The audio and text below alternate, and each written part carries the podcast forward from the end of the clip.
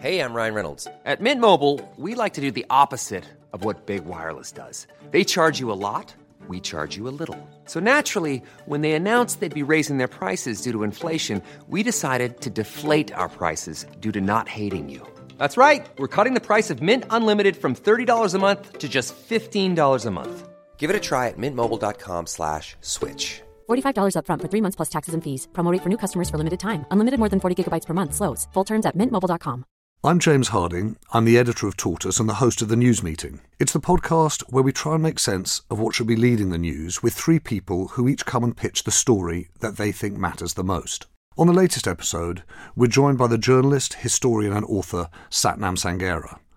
Like almost everyone, we go down the rabbit hole of that Princess of Wales photo editing story, and then Satnam explains why he thinks the Church of England paying reparations for its links to slavery should really be leading the news. Just search for Tortoise News wherever you get your podcasts and follow the feed so you don't miss an episode.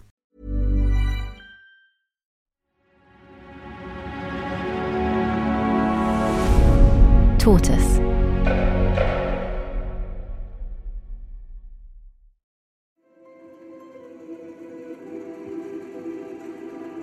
I can't remember if I got upset. I think I was more just stunned.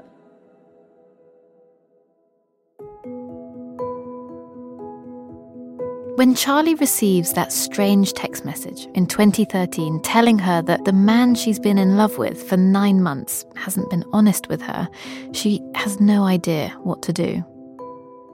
I didn't want to just go to him like a blazing rage of, oh my goodness, what have you been doing? I wanted to think a bit first. They aren't talking, they've broken up, and she has no proof, really.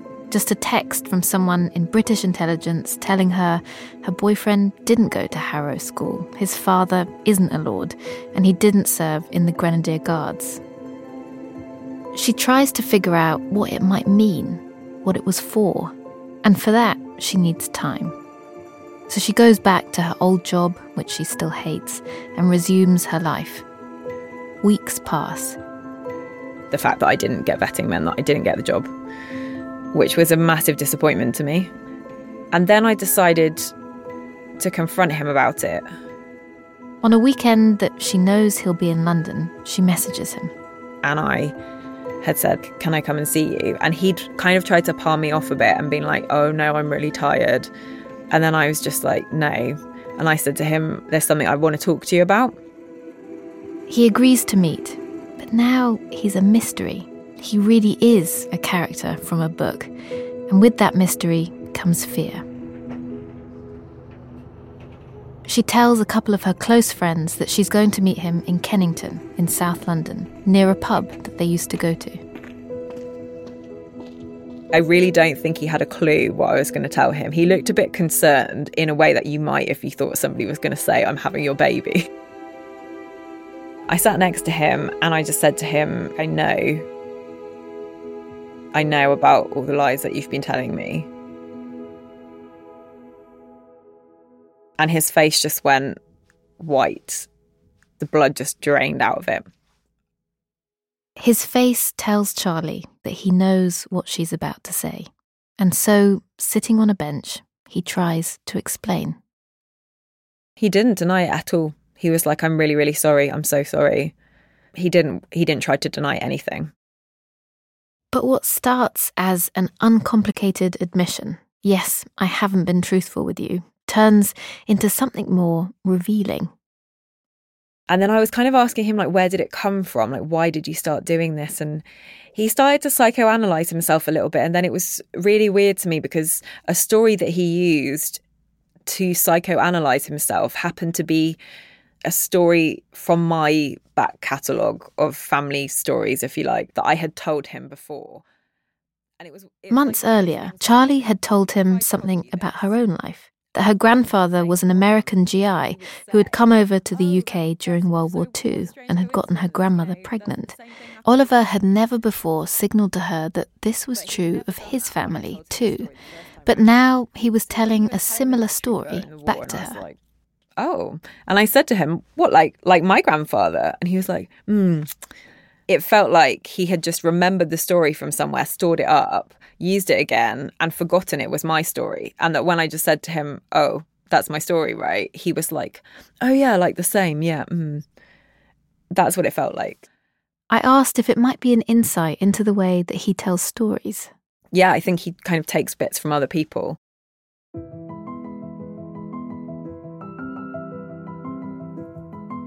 No confrontation is ever as satisfying or complete as you imagine it in your mind. If Charlie had gone to that park in South London hoping for a definitive answer, well, she was only halfway there. Oliver admits that he's lied throughout their relationship, but she's no closer to understanding why, or where the fiction ends and the truth begins. So she switches modes.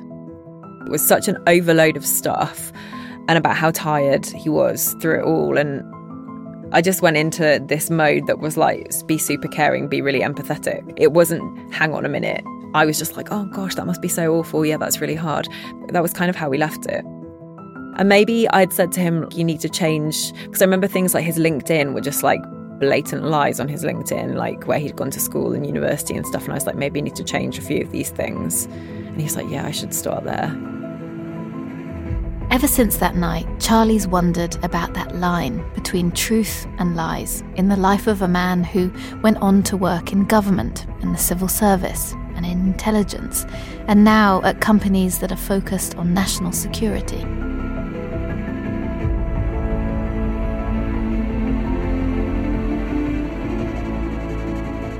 I'm Basia Cummings, and from Tortoise, this is Walter's War, Episode 2 The Secret Life of Walter Mitty.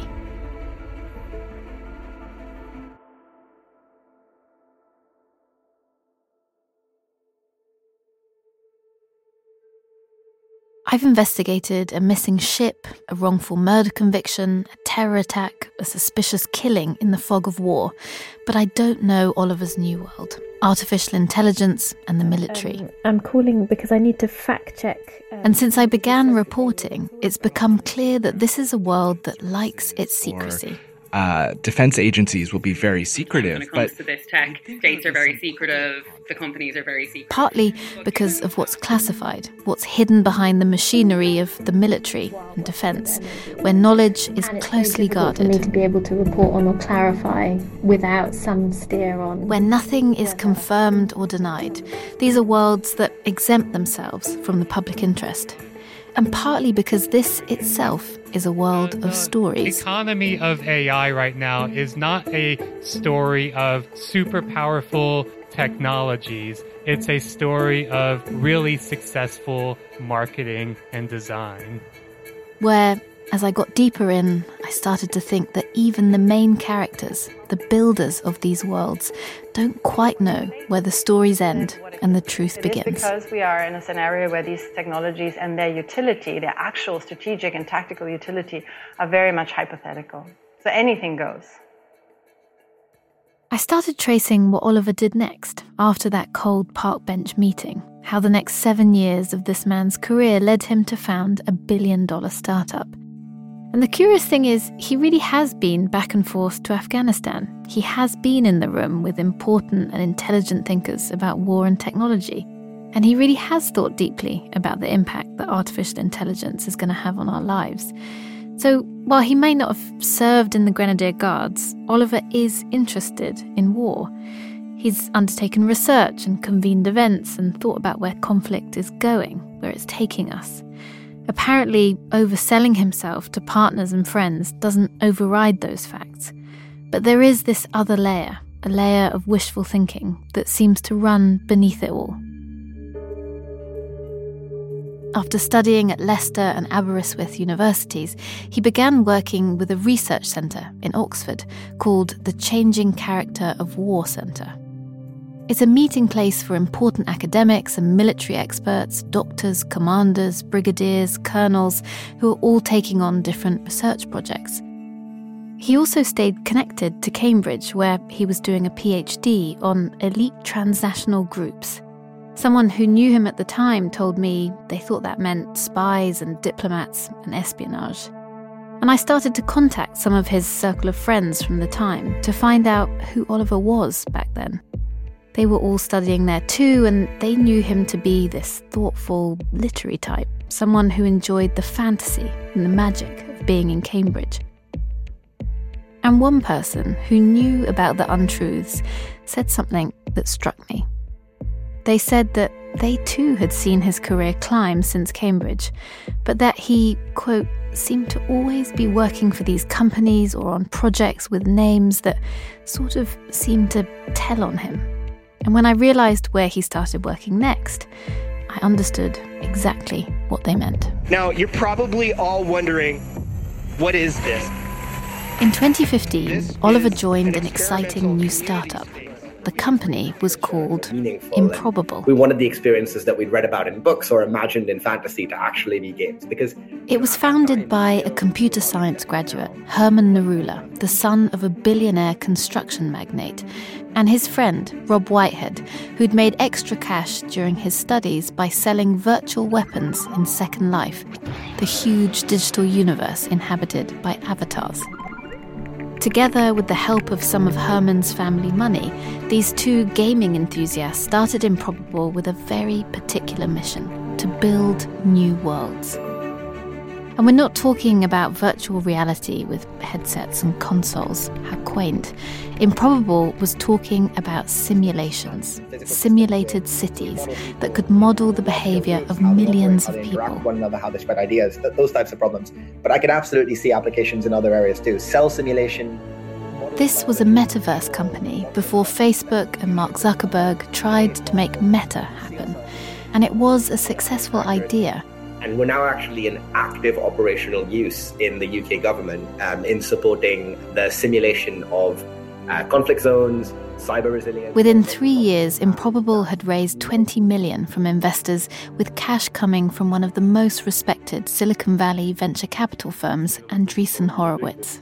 I mean, to be honest, we were kind of idiots when we started this company. I, mean, I think Rob, me, and the others would agree. We, we were all, I mean, we were all computer scientists. We all graduated out of Cambridge. We thought we could solve any problem, do anything. People liked the cheekiness, the sense of irony. Even the name was a bit of a joke.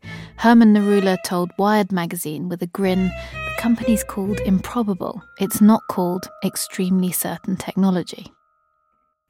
By 2015, the company wanted to expand into selling its software simulations to the military. And that year, after being introduced by some of its investors, the company confirmed to me that Oliver was essentially hired to make connections. That it appeared that he was well placed to make links with senior military figures. And he invited some of the Improbable management to a strategy forum at Oxford University. But it was a startup, so he ended up doing a bit of everything, even if, by his own admission, he didn't totally understand how it all worked revolutions that harness some pretty magical algorithms that I have no clue that what they're about, and provide the software for recreating messy, ambiguous. The company did land some military deals, including one training contract in the US. And in fact, the company did go on to become a unicorn, landing a $500 million investment from the Japanese fund, SoftBank. And it was in this environment, building worlds and artificial realities, that Oliver appeared to develop a more professional interest in storytelling. So, if you're going to tell me all about the various aspects of artificial intelligence and virtual reality and say this is coming and it's going to change the world, my eyes might glaze over.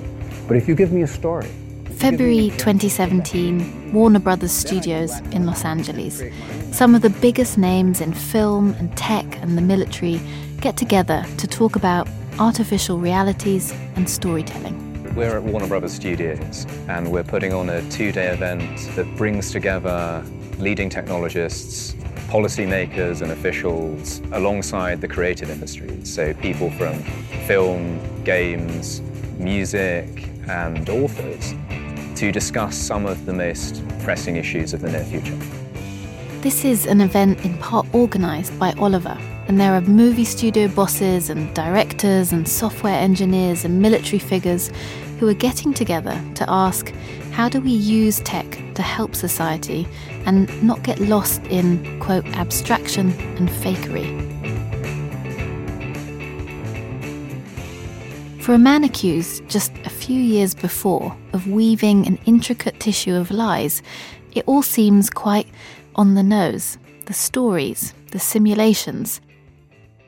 I can see what Oliver's friend had meant when they said to me that these things seemed to tell on him. So, just how much is improbable about Oliver himself? I kept returning to that phrase from the text message to Charlie a tissue of lies. And it doesn't mean, as you might first think, something that's flimsy or thin. It comes from a 14th century meaning for tissue, which means an intricate ornamental cloth. So that phrase, a tissue of lies, it actually means untruths that are complex, interwoven, stitched together. So I returned to his CV. A month after speaking with Charlie, I sat down with my colleague Xavier Greenwood and some big sheets of paper. And over three days, we pulled together a list of all the claims that we could find about Oliver's life and his work, noting all the variations in description and language, and we ended up with pages and pages to fact check. We knew that he didn't have a quintuple barreled surname, but where did that come from? We knew that his dad wasn't a lord, but had he been in combat, even if his claim of being part of an elite British infantry unit had been untrue, had he maybe served in some other unit? The way in which I was poring over a map in southern Afghanistan five years ago would have found. And then there were newer things. In some places, he said that he'd been twice deployed to Afghanistan as an intelligence officer, elsewhere, as an academic advisor, somewhere else, a principal advisor to the brigade commander. Then we found another claim that he'd been a reserve intelligence officer in the Royal Air And to Force. his left, I'm very pleased to introduce and welcome Oliver Lewis, who is one of the three co founders of Rebellion Defense. Rebellion is at the cutting edge of technology. All of this matters because on the slick website for Rebellion Defense, the company selling artificial intelligence to militaries, he was described as these things and more. and then have just finished as the Deputy Director of the UK Government Digital Service. as the deputy director of the British government's digital service, and elsewhere as an editor for a major academic publisher where he was listed as a doctor. And the reason why we think this is important. I watched videos of him speaking, and in one, he's in front of a House of Lords Select Committee on Tech and Defence, making recommendations to politicians. It takes trusted networks back into the system, and critically for tech startups, it takes. In another panel discussion, he talks about his intelligence background. Um, yeah, so as an academic and intelligence officer, uh, was in, improbable. he so clearly fits the part. But maybe that's the point.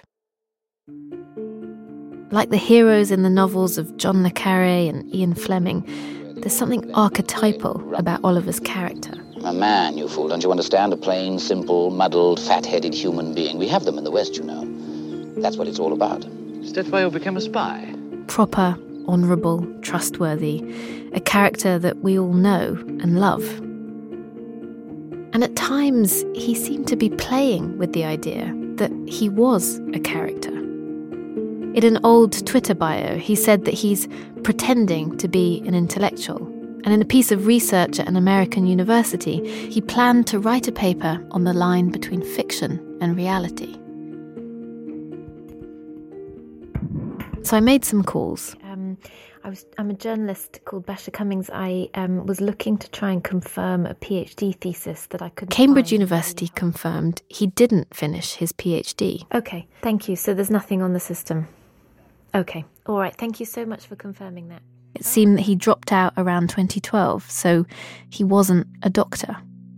But we found five places where, as recently as last year, he was listed as one, including at a NATO conference in London. And it appeared that he didn't study at Oxford, despite the fact that on an academic paper that he co wrote, published by Oxford University Press, it said that he had. I spoke to others who confirmed he had been in Afghanistan, in Helmand, but as a civilian, not a soldier. Lying is a blunt term, but untruths, misrepresentations, stories, inference, they're softer terms. They give things a wider berth. This was the tissue, interwoven, intricate.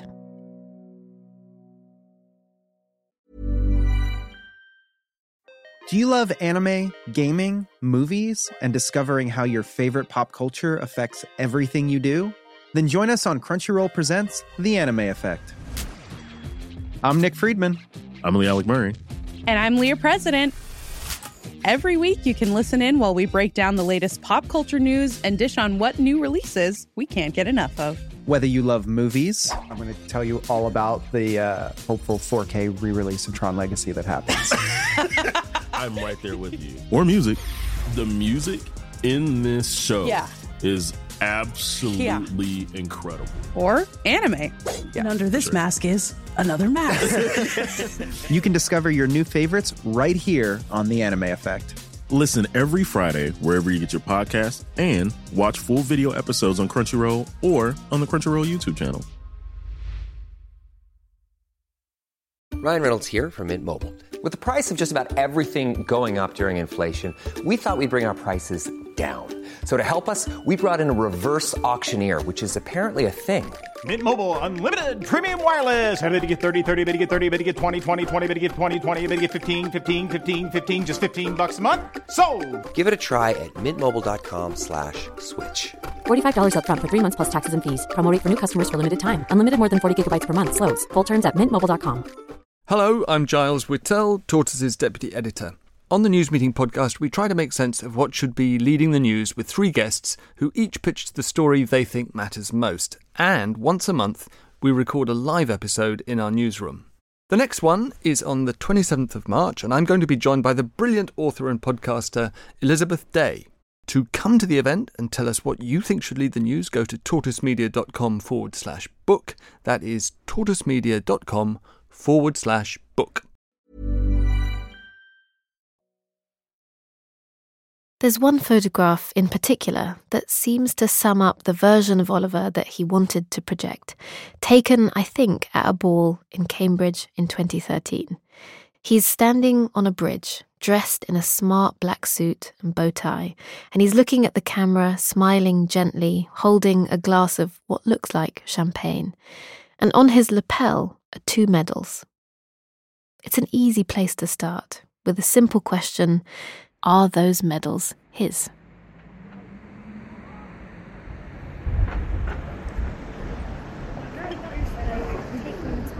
It's all right. I'm intrigued to find out what it is you actually won. I took the photograph to Mark Smith, a military expert and a regular fixture on the Antiques Roadshow. I was expecting a quick identification, but instead, When I was small, my bedtime stories from my lovely old dad were not necessarily the normal stories that one got. My dad was a wireless operator air gunner during World War II. So when it was bedtime and he was going to tell me the story, he would get his logbook off of the bookcase and we would choose a raid to somewhere. And then me and my dad basically would go on the raid together and he would tell me the story of the whole trip there and back. I used to go down to see his mum, my nan, on a Friday afternoon after school most weeks. And in the parlour, very Victorian lady, my nan, in the parlour there was a sideboard, and in the sideboard was a box, and inside the box were my dad's medals. we're sat, my producer Gary and I, at the end of a big wooden table, just listening. I have always been fascinated by these things because one day Dad said to me, um, We got a new medal. And what we used to do is we used to get the, the book, and then I would write into my, my logbook, as it were, what we just bought, where did we buy it, how much it was. This particular medal was for, for somewhere called Mohmand. And he would then say, Well, where is it? So we would go and get the atlas. So now you're learning how to use an atlas. And then once we'd found out where it was, he would say, "Well, what's the climate like?" Well, it's you know, it's it's India, so it's it's hot and it's jungles and tigers. And when you found out where it was, it was right up on the northwest frontier, and it was snowing. You know, so how did you get the guns up there? Who were you fighting? And then one day, my dad said to me, "So why do you think this man joined the army?" So I'm ten. So I said, "Well, you know, he wanted to be a hero. You know, have a gun. You know, he's a soldier." And my dad said, "Yeah, maybe, but um, do you know what? Maybe he was just hungry, and that was the only job he could get." And that was the moment when the people who owned the medals became real people, and I wanted to find out who they were and what they did. For Mark, a medal isn't a symbol, it's a story about a moment in time and about a person. And so it really matters who's wearing it. And every single person who has a medal, which is exactly the same medal as everybody else's, has a completely different story. And that's the fascinating bit. Mm. It's the people. And medals mean different things to different people because medals have a life of their own. They are very, very emotive things. And in terms of your sort of expertise, have you got a kind of encyclopedic knowledge of medals and ribbons and you can identify things from just looking at them, or do you have indexes and how does it work in terms of identifying what things are and If giving it- them a value? If it's British, I just know. well, that's music to my ears. So can I show you some pictures? Yes. So Mark leans in close to examine the piece of paper that I've just handed to him. Are we going to say that that thing there is gold? Yes, I believe it is gold. So this is a civilian member of the Order of the British Empire. An OBE. It's an OBE. It's it's for doing something good, and this isn't a military one. This is a civilian one. An Order of the British Empire Civil Division, awarded to people who've made major contributions at a local level or whose work has gained national recognition. And the second one was a civilian medal, too. Is that the green and the blue? That's the that's Afghanistan. Afghanistan. Okay. Yes. That would that tallies then with what I Afghanistan. Yes, that's what that is. Yeah. So this one, I think. So just to give you some more context, so the person in these photographs has claimed that they served in Afghanistan as a civilian Yep. twice, and so that one I think tallies. Yep. Possible. As as does that because that's not military. yes, but that is for somebody who, as I understand it, was fairly junior. In Just look him up. yeah, no, no, I know he was junior. He No, he no, look him up. This has to be gazetted. That has to be in the London Gazette. Okay. It has to be. And what is that? The London Gazette. Yes. That's that's a, a publication which has been going since about 1660, and it records births, deaths, marriages, probates, companies going bankrupt, and for the military promotions, awards, and civilian awards as well. Okay. So, So there should you, be a record of You cannot it. get an OBE unless you are in the London Gazette. We tried to look it up, but the website wouldn't load. And as we kept trying to refresh it, I asked Mark about a name that he'd mentioned when we were setting up for our interview. What was the word that you used earlier, the name for people who. Walter, And what? Tell me what that is. Walter Mitty, man who makes up stories. It's a reference to a short story published in The New Yorker in the 1930s. The full title The Secret Life of Walter Mitty. And it's about a man who invents many different lives for himself a fighter pilot, an assassin, a surgeon. Captain Mitty, ace of aces. Dr. Mitty, the brilliant surgeon. Mitty the kid. This was the second time that the name had been mentioned to me. But he's just kind of like a Walter Mitty character. Um, In the military, in particular, a Walter or a Walt is someone who invents an impressive career or wears medals that they haven't earned. And it is, it turns out, a pretty well known term. The answer is right. In The right, the answer is right here. Okay. He has he has to be in this list. So annoying. Does it usually work? Yeah, instantly. Every time. Classic. Every single time. You just press the button and away you go. Okay, so I'm just going to try one more thing. So later, I tried to search the website again. Okay, so I've I've searched the London Gazette website. I've also downloaded the full list of honours around the time that I think he would have had to have been awarded it if he was going to be wearing that medal at the time that he was. He isn't anywhere here. He's not on the website, he's not on the lists. It really doesn't look to me, from what I can tell, that he was awarded that medal. I guess the picture could be from a fancy dress party, but it seemed unlikely. More likely was that Oliver knew exactly the symbols to draw on to ease his way through a particular world private school, aristocracy, military, medals, how to signal class and inspire confidence. As I carried on down the list of claims to check, I started making calls to the civil service and to the cabinet office. I wanted to check that he was the deputy director of the British government's digital service. It's a big and impressive sounding job, and it's the last job that he held before he catapulted into rebellion and the world of VC investors and unicorns. But quickly, I found a glitch. It was made clear to me that there are many, many deputy directors at that level in the civil service, and a quick search on LinkedIn reveals many of them listed there. And it appeared, from what I could find online, that Oliver was specifically the deputy director within a specific team, learning and development. So while he presented himself as the deputy of the entire thing, the number two, the reality seemed quite different. It wasn't all untrue, that was clear. He has been in Afghanistan. He has performed public service. And even without the exaggerations of a PhD and more, he has had an impressive career. So I returned, really, to Charlie's question why? Why the untruths? And maybe more importantly, why wasn't anyone else checking? So I emailed him. It felt like the right moment, I wanted to know what was true and how he thought of his relationship with Charlie, and I suppose his relationship with the truth. And then I called him and I told him fully about what I was trying to do to understand how the story of a young man and a young woman on a park bench 10 years ago snowballs into the world of big tech and big cash and good stories.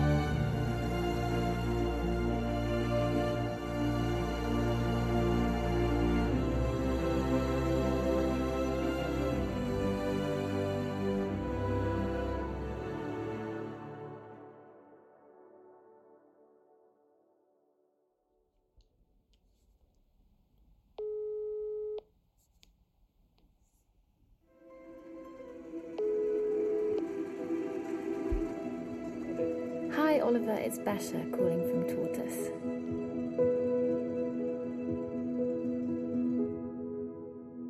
I explained that I knew this was complex and sensitive, and I explained that I thought it would be easier to meet in person to talk about it all rather than just sending a blunt set of questions.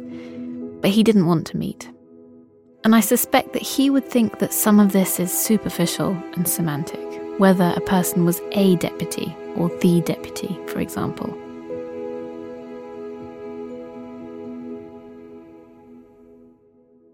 But I don't agree. I think it matters who we say we are and what we say we do. And then have just finished as the Deputy Director of the UK Government Digital Service. Because he played these jobs and these versions of himself into a much bigger thing.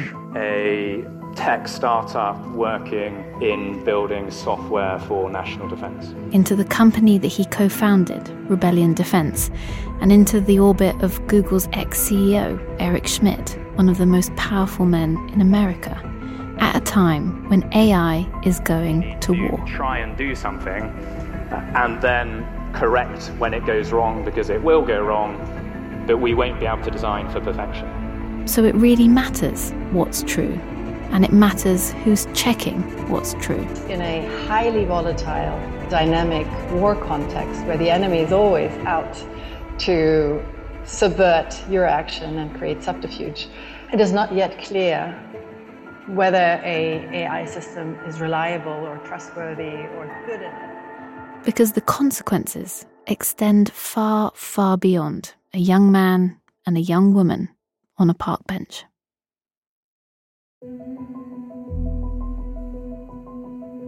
Next, in Walter's War. It's a really scary concept to think of someone who has manufactured military experience be involved with influencing the use of AI. I don't want to feel like I have blood on my hands, but I do a little bit. And so it matters, like who's in the room. It matters who is in the room when decisions are being made that impact people's lives.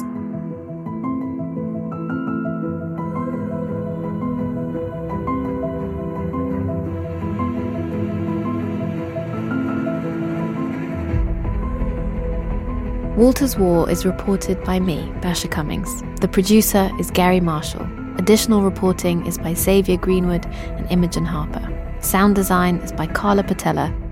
With thanks to Laura Nolan, Christian Enemark, Dr. Peter Asaro, and Kashmir Hill.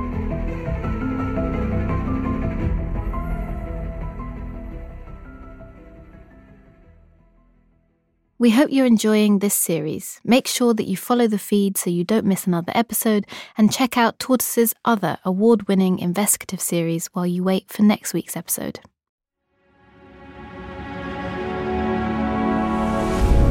Tortoise.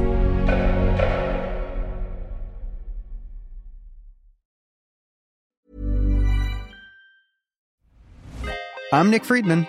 I'm Lee Alec Murray. And I'm Leah President, and this is Crunchyroll Presents The Anime Effect.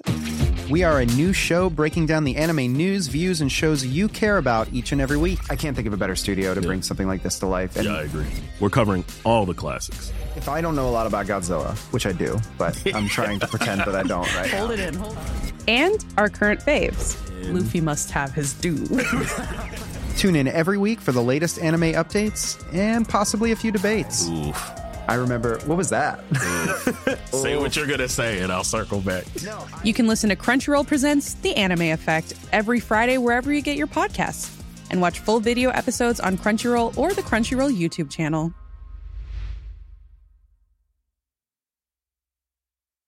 Hello, I'm Giles Whittell, Tortoise's deputy editor. On the News Meeting podcast, we try to make sense of what should be leading the news with three guests who each pitch the story they think matters most. And once a month, we record a live episode in our newsroom. The next one is on the 27th of March, and I'm going to be joined by the brilliant author and podcaster Elizabeth Day. To come to the event and tell us what you think should lead the news, go to tortoisemedia.com forward slash book. That is tortoisemedia.com forward slash book.